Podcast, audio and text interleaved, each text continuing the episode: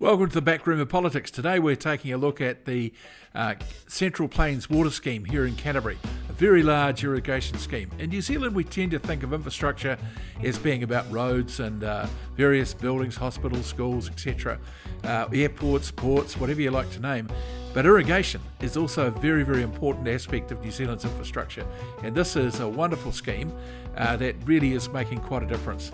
Uh, I'm joined here today by my parliamentary colleagues Barbara Kuriger and Nicola Grigg, uh, and we have a number of guests uh, to discuss this today. First up, Grant Miller. Well, thanks, Gerry, and thanks for welcoming us um, here today. We've, we really look forward to coming, you coming and seeing us and um, really giving an insight into what we do as a company. Um, as a company, we've been extremely uh, proud to be associated with Canterbury Farmers. They've um, really backed this scheme from inception. It's been uh, an ambitious scheme. It's, it's been a scheme which has been difficult to achieve. It's a scheme with scale, but it's a scheme that provides environmental benefits um, right through the catchment. And it is actually part of the solution for Canterbury's water woes. Um, one of the big things that we have done within the scheme is introduced water recharge back into the aquifers, particularly around the Selwyn River, which has been often been uh, concerned about flows in the Selwyn River uh, last year we were able to put 3 million cubic metres of water back into the soil surface uh, and anecdotally or even through the soil scientists at ECAN it had a very positive effect. So we've been really pleased um, with what's happened.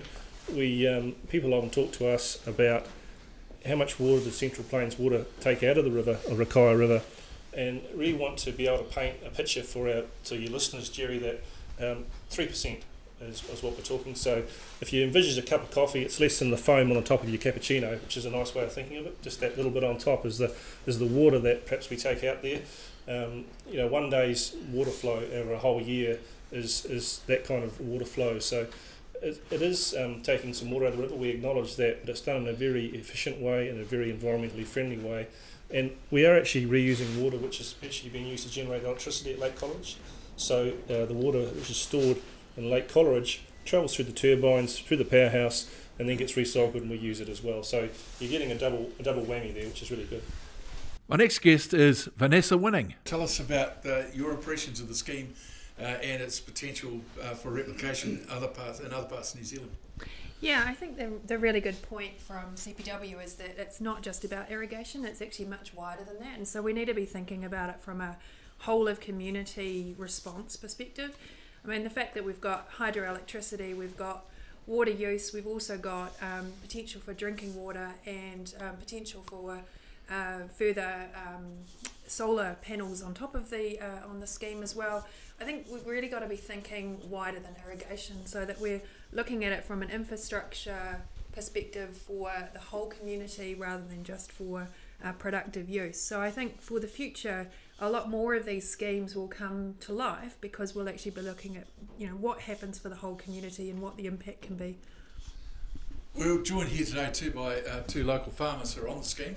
Uh, first, Pete Morrison, who's uh, uh involved in a, a, a, lot of farming activities across the plains, uh, but also a great advocate for the scheme. Well, it's great having you all here today, and. Um, you know, you're talking about the size of the scheme and what it affected on the community. It's so small, and a lot of it's underground and everything. It's a bit like mining on the west coast. You know, it's it's the size of one postage stamp in the whole of Eden Park. And, and these irrigation schemes, you know, they're making an incredible difference to the area. High paid, well paid jobs is, you know, like tractor drivers around in this community now can, you know, can make a hundred thousand a year. You know, that's unheard of before the scheme came around you know, and the demand for people is, you know, which is building the communities as well. There's more people in the in each of the townships. Like Sheffield's going to have a subdivision going ahead, which you wouldn't have thought of at all, you know, only four or five years ago. Um, this scheme has been inception for 20 odd years by the by the locals. You know, my, my father was part of the beginning, and you know, I think if he saw what was happening today and the way people are thinking about water how they're utilising it on dairy farms, for example. You know, we've all got in-ground um, moisture meters now so that we don't waste water. Uh, we, we're monitoring, you know, all our inputs, you know, very closely, and that's across everybody in the scheme. And everyone's engaged in it. You don't hear in the community now bad, bad thing or the bloody irrigators or the so and so farmers or dairy farmers. You know, everyone's pretty engaged and they know where their where, where their where their money's coming from, or or their living and and their way of life. And it's not just about the money. The way of life out here is enhanced because of it as well. You know, um, because in part because you've got more people, but you've got more services, restaurant, and and places and things to do. So it's a better place to live. Um, it uh, the uh, the whole the whole way the scheme's working going forward is, and where we're going to need great leadership in the country, and, and probably historically, if you looked at, I was looking at all the data this morning, our scheme's nearly full. You know, most of the pipes are full. You know, there's areas now we can't go. Sheffield's chocker. We we haven't got any spare water. Now we could have if we could could build more infrastructure around ponds. Be a great use of money for the country to build a pond. Can the farmers withstand any more at the moment? Probably not. Same applies over at the Rakaia.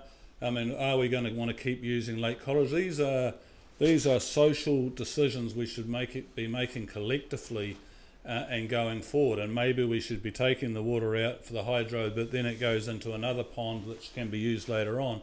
So I think water storage, even in this scheme, while we've got it pretty good at the moment, long term is going to take some great leadership. And and and that's what you know we all need to be thinking in the future. What's it look like in ten years' time? Where do we, what? Uh, but the fact that the pipes, you know, when we put the pipes in, which is only stage one, must be about eight years or ten years, they thought they had heaps of spare capacity, and they're virtually chocker. Um, it, you know, it's a it's a great credit to the farmers and everyone wanting to get it, but it's very sad for the people who missed out, and it's very sad when we've got the water like you know, as we've talked about today, we've got we're using very little of the water. We could be utilising it even better. You know, we wouldn't use much more because the systems are changing all the time.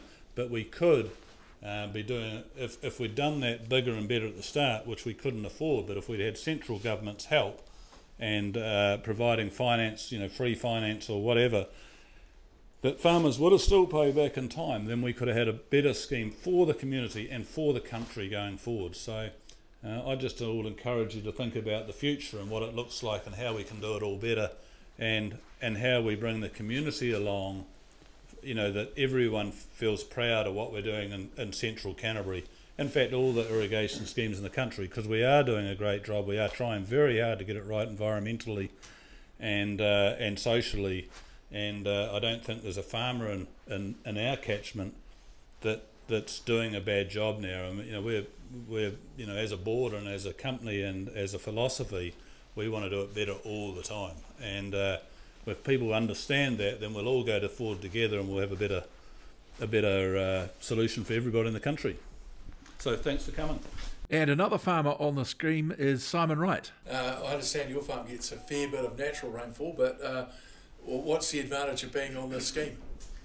Um, well, we uh, we hummed and hard uh, quite a long time about whether we were going to delve into the scheme when it sort of came up for um, when the opportunity came up. But it was clear to us pretty early on that for us the future was having to go into the irrigation.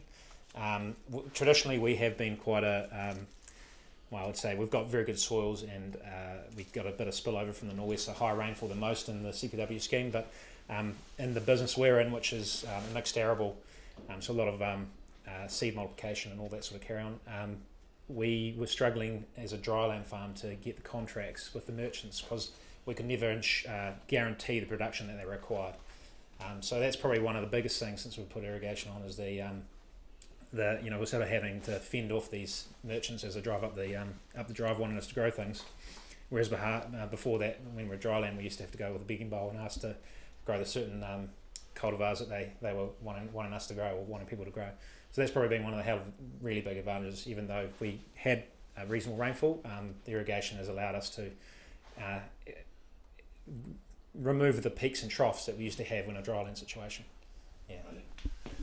Uh, look, I'm, I'm also joined here today by uh, uh, Barbara Kuriger, who's our National Party spokesman for agriculture, uh, and Nicola Grigg, who's the local MP. Uh, Nicola has uh, some journalistic experience, I understand. So, uh, Nicola, when you talk, when these people are talking, if you anything comes to mind, uh, then please uh, ask a question. So, look, we've, we've heard from uh, people about how this works. Would like just to, for a minute, talk to uh, Stu Wright, who's uh, also a long-term farmer here, but has seen farming through the pre-irrigation days uh, for a large number of years and into what we've got now. Have you got anything that you say it's uh, positive for it, uh, Stu? Well, we certainly have, Gerry, and, and, and you know I've got a clear an interest because Simon's my son, so I used to be the boss, but now I'm the boy. Um, but you know, irrigation. Uh, if you'd said to me 30 or 40 years ago we'd be irrigating here, I would have I would have laughed at you. Uh, but when irrigation came along, we saw the opportunity, and it was the last chance basically. So we decided to get in, and uh, I just cannot believe the difference it's made. It's um, taken, as Simon touched on, taken the, the humps and the hollows out of our cash flow. Um, it means we can grow. We, we graze some of Pete's cows during the winter. We know we can grow a crop that, that is going to uh, meet his requirements and our requirements. Um, so it's just it's just meant that we can plan so much uh, so much uh, better on what we're trying to achieve and what we're trying to grow. Um, and um, at the same time, our, our nutrient loading, Simon, you probably got the figures better than me, but our nutrient loading um, has, uh, what's dropping out the bottom under overseer measurement is actually less than when we were dry land. So it's been a win-win from, from us in that perspective. Um, uh, absolute thumbs up from my, my point of view. Yeah, I, Just explain that. I think that's really a very interesting point. well, I, I'll, I'll have a crack at that. Um, the, the, the matching your inputs to is, is a really crucial thing for us. And in a dryland situation, you you you'd have a, a, a portion of um, nitrogen or, or whatever input it might be that you have to apply to try and get the result out of the, the crop that you're growing. However, um, in a dryland scenario, that you you'd often um, apply um, a, a product, say say it was urea, um, which is important in an arable system. Um, you apply that product with the forecast of rain to come. That rain may not have come that product set on set on the surface and volatilise into the atmosphere, or you haven't got the efficiency out of applying that product. Whereas in irrigation, you can match your requirements so much easier by applying and then putting the, the irrigation on. So you, you're actually optimizing what you're applying to that plant, which you never were able to do in a dryland situation. So it's actually caused huge um, efficiencies in our in our business in that regard. I'll jump in here, Gerry, as, as the MP representing these good folk. But the question for me that I think that the urban population needs to understand, and I think you'll explain it a lot better than I would, is how do you show that uh, irrigation is actually good for the environment and good for recharging waterways and rivers? Well, I mean, if you look at the CPW scheme, and I haven't got the figures, Grant might have it, from the amount of water, particularly at Te Pirita, that was extracted out of the ground for a start, that is now surface or stored water out of Lake Coleridge, is I think someone told me about the equivalent of one uh, Wellington Harbour a year that doesn't come out of the ground now. It's, it's a big figure. Don't hold me to that, but I think it's something like that. Two. It's two. Sorry, double it. So there's two Wellington harbours of water does not come out of the ground. It has now come surface water when it's available, or stored water when it's um, when it's not available. So that's got to be a positive. Uh, Simon hit on it that, that the um, you know growing a crop of wheat, we measure the amount of nitrogen in the soil in August. We know what the reserve is. We know our tonnage wants to be about 12 tonne. That's what we're hoping to harvest now. And under dry land, we would have been budgeting on seven tonnes, so it's an extra five tonnes to the hectare. We know how much nitrogen we need to grow that crop. We can apply it with confidence. Mm. Okay, in a year you might have be out a tonne either way. Sometimes we might do better, sometimes we might do worse. Under a dry land situation, you'd sit here and it's nor'west here today. Um, in October, you'd apply your nitrogen, you'd be looking over your shoulder, is it going to blow nor'west, is it going to blow nor'west? And instead of getting seven tonne, if it blew nor'west for two weeks or three weeks at the wrong time of year, you might have got five. Exactly. I think one of the most exciting figures I heard uh, uh, as an ambassador for this region is that this scheme alone has added $700 million to our local economy per annum, and that includes 100 million in GST. Tony, what's your views on, on what it's done for the area? Oh, it's been uh, hugely successful. Um, there was a, yeah, a bit of negative uh, views on it early on, but one of the things that probably hasn't been mentioned is the, or it has sort of been mentioned, but the community, but the support that the scheme gives to to the farmers around their farm environment plans, the audits that are put in place, and that's generally lifted the standard across the, across the scheme and, and in the region.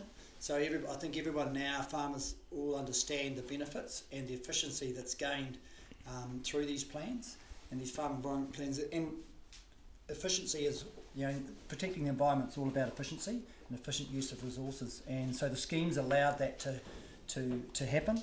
And the support the scheme and the staff have, have given around that is, is huge. And that's, that's bringing people together. And, uh, and, and the farmers are, are enjoying it. Mm.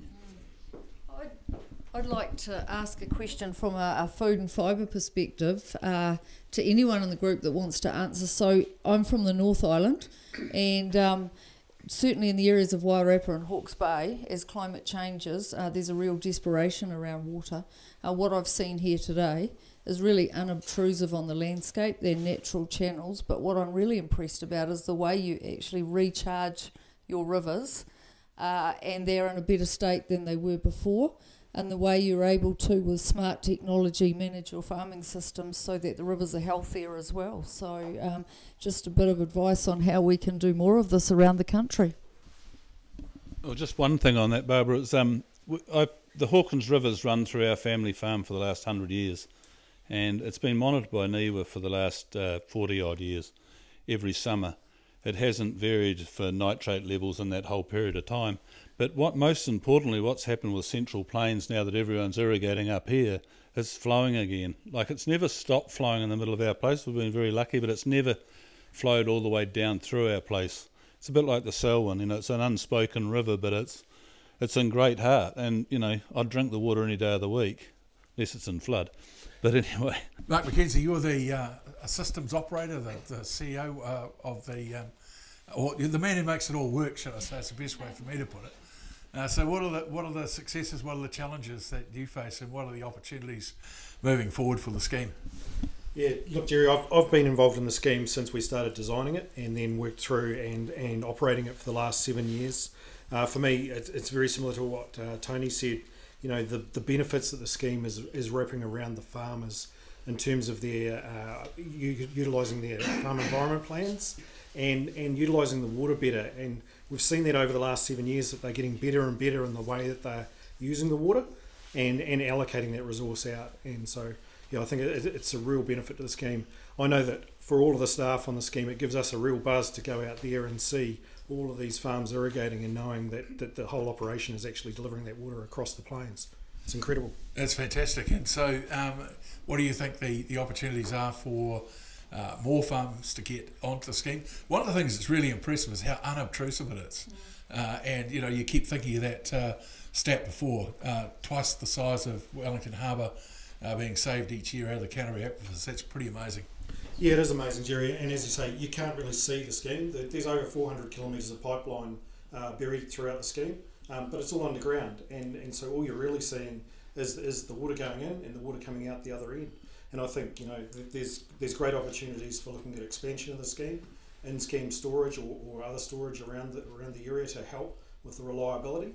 Um, and I think there's real opportunity there to, to better manage the water uh, around the district.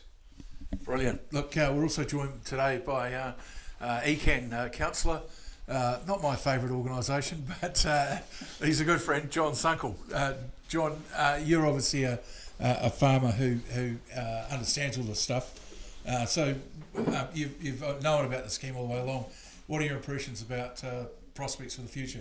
Thanks, thanks, Gerry. I love you too. Um, when, when the scheme was first mooted and, and the prospectus went out, I actually wrote a cheque for twenty thousand dollars and sent it in, and I got a nice note saying you're outside the scheme area, we can't take your money. But for me, the the very idea of being able to irrigate up here remove the, the, the takes from the groundwater and would provide real uh, environmental opportunities and, and gains in, in, the lower parts of the catchment. And as others have said, we're seeing our lowland streams beginning to flow again as we've reduced those takes and we've seen a more constant flow. Um, to another point, uh, we hear that it's kind of open slather and those that uh, have an environmental beat, beat get very challenged. The ability of the schemes to manage the the farm systems through the farm environment plans, the audit process is absolutely critical to the success of the scheme. And if I put my regulator hat on as a, as a regional councillor, we in a sense would wish that every farmer was sitting in a scheme because these guys get the opportunity to have uh, paid staff in the scheme providing advice, assistance, and the like. They have very strict audit processes. If something goes wrong, as they've said, they'll just switch the switch off and say you can't have water. So we've got the productive advantage, we get environmental outcomes, we've got economic, cultural, social, all those well-beings that we're really looking for are happening in these schemes. And then we look at climate change and we look at potential less loss of, of snowpack. So again, storage becomes critical right through the country as we lose the opportunity for, for water in our, in, our, in our rivers. So this is just a real exemplar of what can happen for our rural communities across all the four wheelbacks. Well, it's not just rural communities, is it? The whole, The whole- uh, everyone benefits, and some of that environmental stuff we spoke of before is uh, pretty amazing. So uh, we've also joined here today by another uh, irrigation scheme uh, from Amuri, which is further up on the Canterbury Plains or further north of the Canterbury Plains. Tell us a little bit about your scheme. Oh, thanks, uh, Gerry. Andrew Bryan's my name. Um, look, I don't really want to detract too much from the Central Plains story which has been told today. I mean, we were lucky enough to have an existing Ministry Works scheme that we piped um, the lateral races to make it more efficient and to and to provide more people in the community with, with irrigation. And I'm pleased to say that everyone in the local community got the opportunity to, to get water and, and utilise water for adding value to their farms.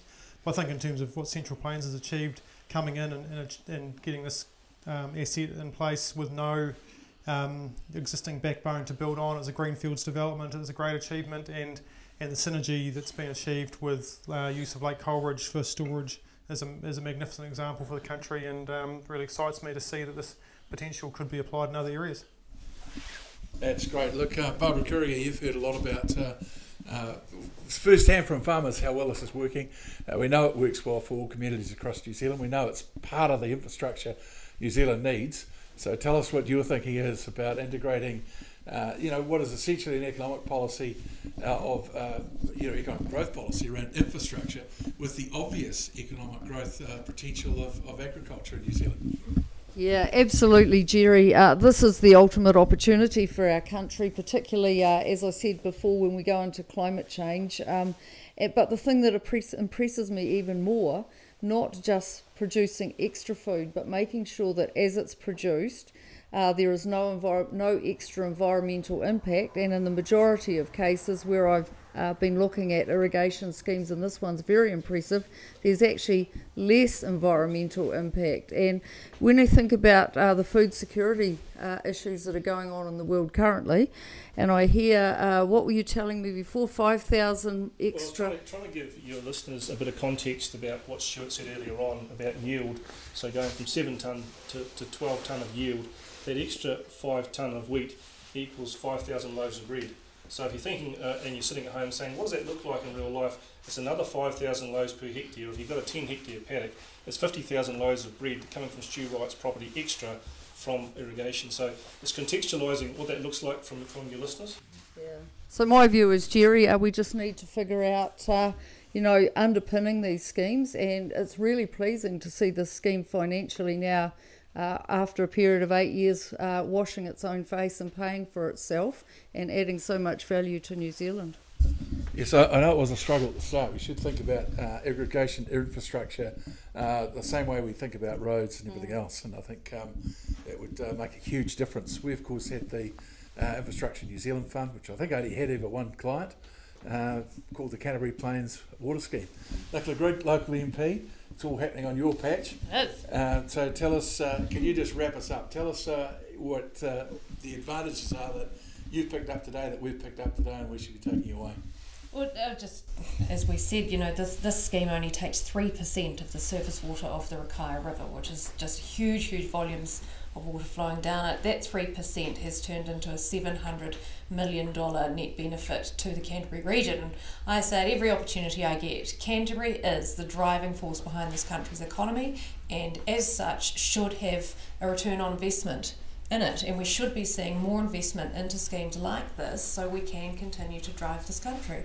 It's interesting, uh, just a loose calculation uh, that we were discussing before was $100 million of that increased production uh, is taken by the government and GST. It's economic activity as opposed to uh, uh, the, any other measures. So it is directly reflected in that GST figure. Well, I think that's a good place to leave it. Uh, so let's uh, wrap this up. I want to thank my guests today uh, Tony Coltman, Stu Wright, Simon Wright, Peter Morrison, Grant Miller, Vanessa Winning, Mark Mitchell, Andrew Buston, and John Sunkel. And of course, my parliamentary colleagues Barbara Kuriger and Nicola.